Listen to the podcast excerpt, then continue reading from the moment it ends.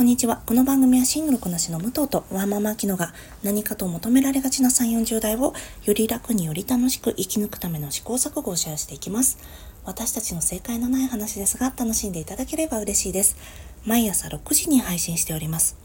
今日は木曜日なので武藤の一人会を行っていきます。どうぞよろしくお願いします。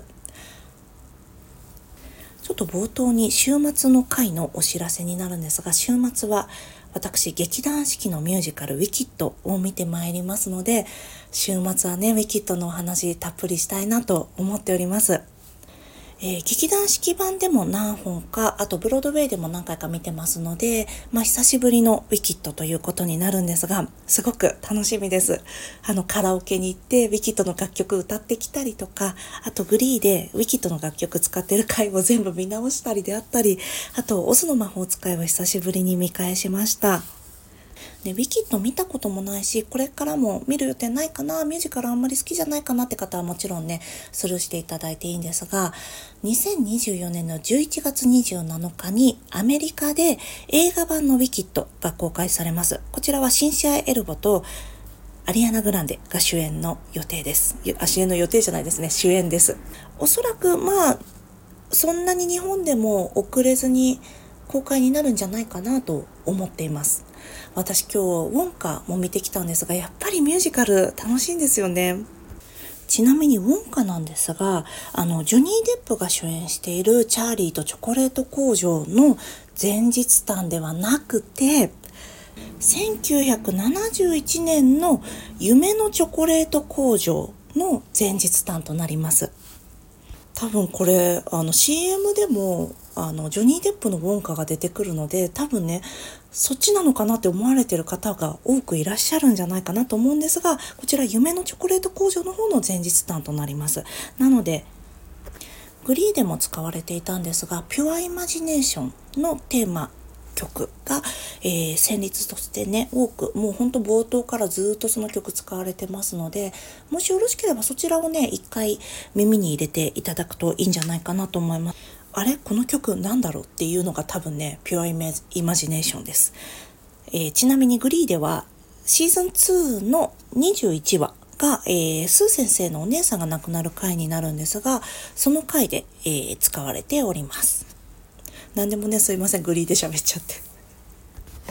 ちなみにウォンカね、あの、オリビア・コールマンが出てたり、本当にゲストがすごく豪華で、あ、イギリスの俳優さんがみんなやってきたみたいな、もちろんヒュー・グラントもね、すごく良かったんですが、えー、なんだろう、物足り、大人はちょっと物足りないかもしれないけど、それでもすごくやっぱり楽しかったですね。なので、この時期、にいいんじゃないかなと思います。来年のホームパーティーとかみんなこれ見ながら、えー、クリスマス過ごしたりするんじゃないかなとちょっと思いました。では今日の本題なんですが今日の本題ここに至るまででちょっと何も思いついておりません。大変申し訳ございません。いや本当は今日ねこのイリサさんのあの裁判の判決が出ましたのでこのイリサさんに加害を働いた3人がね、えー、懲役2年執行猶予4年ということでなかなかちょっとどうなんだとは思ったんですがもしかして無罪になっちゃったらどうしようかなっていう不安もありましたので、今回はすごく良かったなと思ってそのお話ししようかなと思ったりですとか、あとまあ、2026年から少子化支援の税金を徴収するということだったので、そのお話をしようかなとか、あとは小池百合子都知事が、えー、今回、東京都内の公立私立の学校の授業料を実質無料化するというニュースが出ていまして、やっぱりね、あの出し方がうまいなとすごく思いましたね。あとすごくね、ゆり子の手柄になってるなと思って、本当にもううまいんだからと思ってましたね。なんか、こうやって、これ宇都宮さんだったら本当ね、今今に始まったことじゃないですよみたいな感じだと思うんですけどまあそれはいやその、まあ、そういったお話をねちょっとしようかなと思ったんですがでもどのお話も私がするようなお話でもないというのはちょっとおかしいんですが私がしなくても他の方の方がもっと専門性が高いなと思ってなんとなくちょっと自信がなくなってしまって全てね引っ込めてしまってちょっとじゃあ今からどうしようということなんですがそうですね今日はこのままちょっとどこに行き着くかわからないんですが私が最近ねあの旅行の準備をしてますのでその旅行の準備のお話をしたいなと思ってます。もしよければお付き合いください。本当に申し訳ありません。では皆さん最近は海外旅行行かれていらっしゃいますか？私は2019年の夏が最後ですねあ、そんなことないか。2020年の2月に韓国にギリギリ行けて、2020年の3月にニューヨークとポートランドを予定していたんですが、その私がね、月曜日に出発する予定だったんですが、なんと土曜日に、確か3月、あ、2月の末ぐらいだったかな、もうブロードウェイがね、閉鎖になっちゃったんですよね。私ミュージカルをもちろん見に行く予定でしたので、ああこれはもう行かれないなと思って結局キャンセルしたんですよね。もちろんね残念。もうそんな状態だけどやっぱキャンセル代はかかったんですよね。すごい。もうちょっと後だったらまた違ったのかなと思うんですが飛行機が飛ばないとかねそういったことであればなんですがまあそういった、え、ことで、えー、久しぶりのもう約4年ぶりとかですかねの海外旅行になります。でその時は私今でもまだね手元に持っているんですが物理的な SIM デュアル SIM を使っていました。海外でインターネットを使うときに今日本国内であれば皆さんまあデュアル SIM 物理 SIM なりあの eSIM なりを使っていらっしゃると思うんですが海外旅行に行く時もまあ以前はね、デュアル SIM が主流だったんじゃないかなと思います。2019年ぐらいまではまだね、eSIM 対応してない端末も結構いっぱいあったと思います。で、今私が持っている端末も eSIM 対応し始めたので、今回は eSIM を利用しようかなと思っているところです。なんですが、このなんか久しぶりにこういうことやるから私アクティベートうまくできなかったらどうしようかなと思ってちょっと不安になったりしてるんですよね。私以前韓国でこの韓国の時もその SIM をねあらかじめ Amazon とかで安いものを購入していて、それで、えー、韓国国内についてアクティベートをしたら、なんかうまいこと接続されなかったんですよ。で、インターネットが使えなくて、で、Wi-Fi がある店にいちいち入って、何回もトライしてっていうのをやったんですが、1日ぐらい使えなかったんですよね。で、今回は、えー、私、ケアンズに行って一回行ってから、えー、ケアンズからシドニーっていう乗り換えが一個あるんですが、別にそのシム屋さんというか、なんて言えばいいんですか？携帯ショップに行って、あの、物理シムをそこの携帯屋さんで入れてもらってもいいんですけど、ちょっと混むっていう風に聞いていて、ただ私、ケアンズ乗り換えなので国内線になりますので、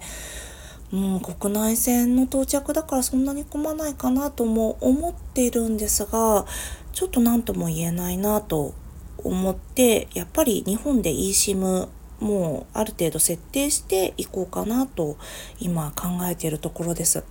皆さんどうされてるんですか？私もう全然こういうの詳しくないから、なんか久しぶりでちょっと戸惑ってますね。ね、私が何でインターネットが使いたいかと言いますと、その日にあきちゃんと収録を予定してるんです。到着日にね、予定するなよっていう話なんですが、一応その日になっているんです。なので、まあ、その放送が出るのは27、28、29は放送ありますので、その、なんだろう、26日に到着した日の、に、収録したものが無事流せたら、あ、武藤さん eSIM ちゃんと使えたんだねって思っていただければと思います。もしくは Wi-Fi でどっかでなんかカフェとかで撮ったのかなっていうことになっちゃうかもしれないんですが、あとはその日26日に私、まあできればお友達の家に到着してそこの Wi-Fi でもちろんね、えー、収録をしたいんですが、私もう一個そこでちょっと心配なことがあって、まあでも大丈夫だろうとは思っているんですが、えー、お友達のアパートに行ってそこのコンシェルジュの方に鍵を渡していただいて、まあ、そのコンシェの方に私が、えーまあ、何号室の何々さんに訪ねてきたものなんですが、鍵貸してねっていうのをね、ちゃんと言って、鍵貸してもらわなきゃいけないなと思って、いやもう久しぶりに英語喋るから大丈夫かなと思ってちょっとドキドキしてるんですよねたかだかそれぐらいのことなのに。でその日彼女が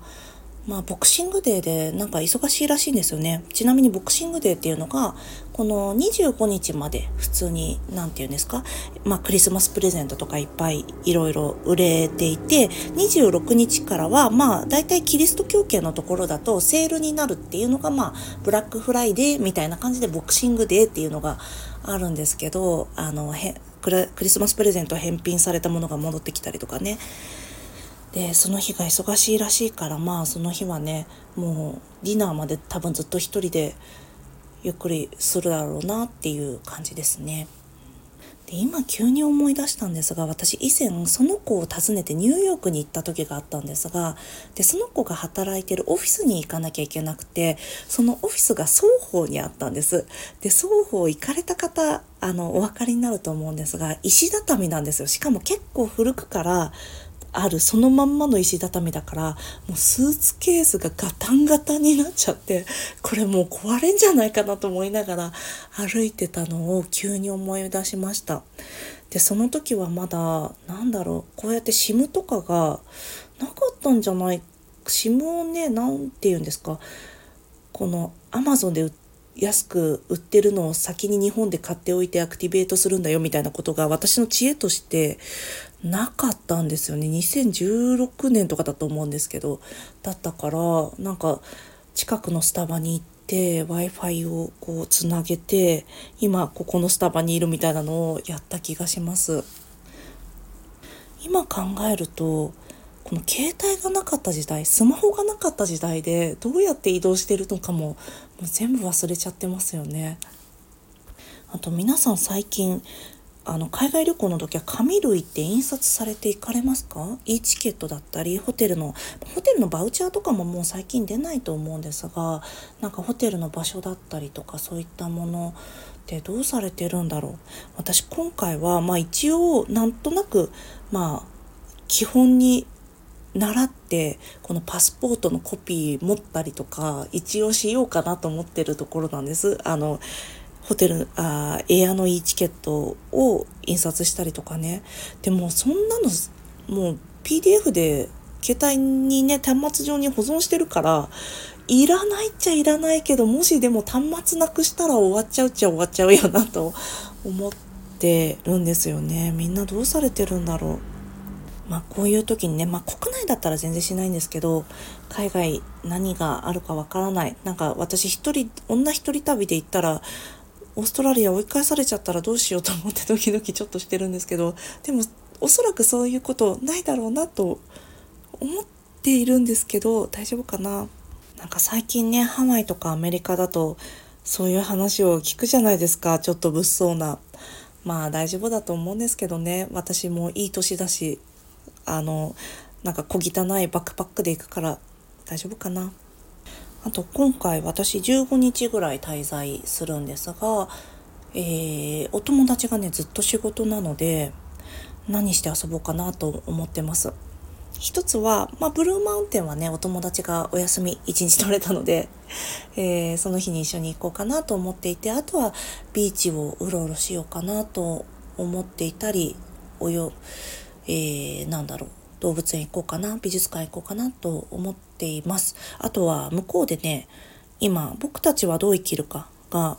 やっているのでそれの私海外版キャストがね結構楽しみにしてたので日本では多分ね今後なかなか見ることないと思うのでそれをね見に行こうかなと思ってます。あと久しぶりにね海外で一人で泳ぐのでこの防水バッグ買わなきゃなっていうのを今急に思い出しました。一人でビーチ行かれて泳いでる方ってどうし貴重品どうしてるんですか？私日本の海だと本当にねだらしないんですけどそのビーチにそのまま置いてっちゃうんですよ。ポンって置いてってもなんかそんなに大丈夫だろうって 思いながら泳いでるんだけどまあそういうわけにもいかないですよね。防水バッグ買わなきゃな。ハワイの時もね、これハワイのことを信用しすぎなんですけど、ハワイの時も私ビーチにあの、荷物を置いてそのまま泳いでたんですよね。なんかあと隣のおじさんとか、あの、女の子とかにこれ見ててって言って泳いでて、なんか、それだったからよかったのかな。今回もオーストラリアの人に見ててねってお願いしたらいいのかな。よくね、そんなことしてたなって今となったら思うんですけど、まあそこのビーチがね、友達の家からすぐのとこだったから、ワイキキがすぐだったんですよね。だったから、まあ最悪、ルームキーなくてもそこの家のコンシェルジュに言えば開けてもらえるみたいな安心感もね、あったんだとは思うんですけど、ね、スマホなくなったらどうするつもりだったんだか。という感じで今日は私のこれからの旅行をどうしようかな話をしてみました。なんかこういういい知恵がありますよとかこういうことをしたらこれでは解決ですよとかあと eSIM ここがいいですよみたいなのももしありましたら教えていただけると本当に本当に嬉しいです。ちょっと最近ね週末の回お休みしていたんですが今週は、えー、ウィキッドの回やりたいと思います。よかったら聞かれてみてください。最近ですね、週末の回ちょっと思うところがあったりするのと、なんとなく思考がね、バラバラしてていろんな面白い映画がいっぱいあって何話そうかなっていう、まあ、結構幸せな悩みがあったりもしたんです。あとドラマ「サムバディ・サムウェア」の話をしたいなと思ったりしたんですけどなんかなかなかちょっと出し出すクオリティに至らなくてすみません。で、えー、今後なんですが、どこかの週末で、生活は踊るの、私的2023年度の生活は踊る、あ、相談は踊るですね、の神回をね、特集したいなと思います。えー、相談は踊るをちょっとご説明しますと、ジェン・スーさんがやってる、お昼の生活は踊るっていうラジオの中の相談コーナーになるんですが、その中でもこの相談いいねっていうのが 何個かあるので、それをね、まとめてお出しできればなと思ってます。私年末年始結構長い休みをとって、なんだろう、長時間ドライブとかをするのが多い期間なんですよね、この期間って。多分ご家族がいらっしゃる方結構ね、ポッドキャスト視聴する機会が減るんですが、私のようなシングルでなんか気ままにやってる人は、こういう時こそがっつり聞きたいっていうのがあると思うので、よかったら聞かれてみてください。あと、田舎に帰って久しぶりに車乗ったら楽しいなみたいな時ってあったりしますよね。では、今日も聞いていただきありがとうございます。この番組はスタンド FM はじめ各種ポッドキャストで配信しております。ハッシュタグ、正解のない話、正解が漢字でその他ひらがなでつぶやいていただきましたら、私たちがいいねやコメントしに参ります。また、えー、お便りフォームを作りましたので、よかったらリンクツリーからお便りフォームに、えー、ご意見やご感想などお聞かせいただけますと大変嬉しいです。では、明日は秋ちゃんの一人会です。どうぞお楽しみください。ではまた次回失礼いたします。